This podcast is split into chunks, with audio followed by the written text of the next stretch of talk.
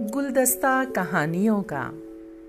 इस गुलदस्ते में एक से बढ़कर एक प्रेरक कहानियाँ हैं। आज हम जो कहानी आपको सुनाने जा रहे हैं, वह विवेकानंद स्वामी जी के जीवन के एक और प्रेरक प्रसंग पर आधारित है।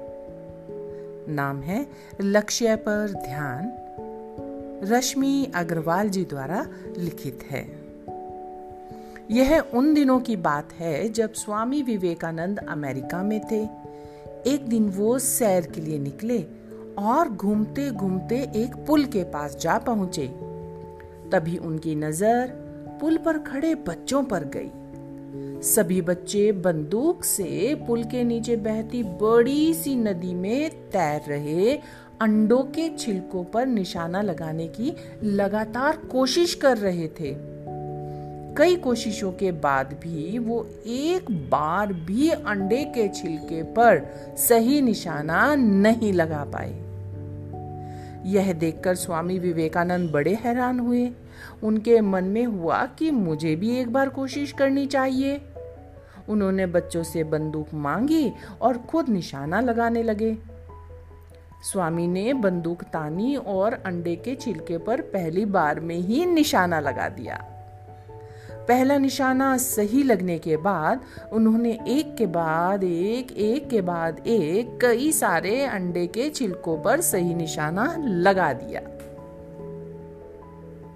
स्वामी के निशाने की कला देखकर बच्चे हैरान रह गए और उन्होंने स्वामी जी से पूछ ही लिया कि आखिर वो कैसे एक के बाद एक सही निशाना लगा रहे हैं। तो आगे बच्चों ने कहा कि वो तो बहुत देर से उन छिलकों पर निशाना लगाने की कोशिश कर रहे हैं, लेकिन ऐसा तो नहीं हो पा रहा है। हमें भी बताइए, सही तरीके से निशाना लगाने के लिए क्या करना चाहिए? तो स्वामी जी ने बच्चों को जवाब देते हुए कहा कि इस दुनिया में कोई ऐसा काम नहीं है जो किया नहीं जा सकता। दुनिया में कोई भी काम असंभव नहीं होता।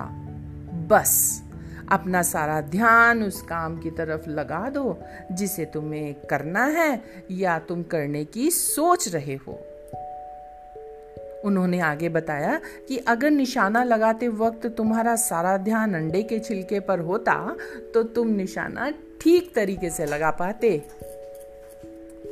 तो इस कहानी से हमें क्या सीख मिलती है?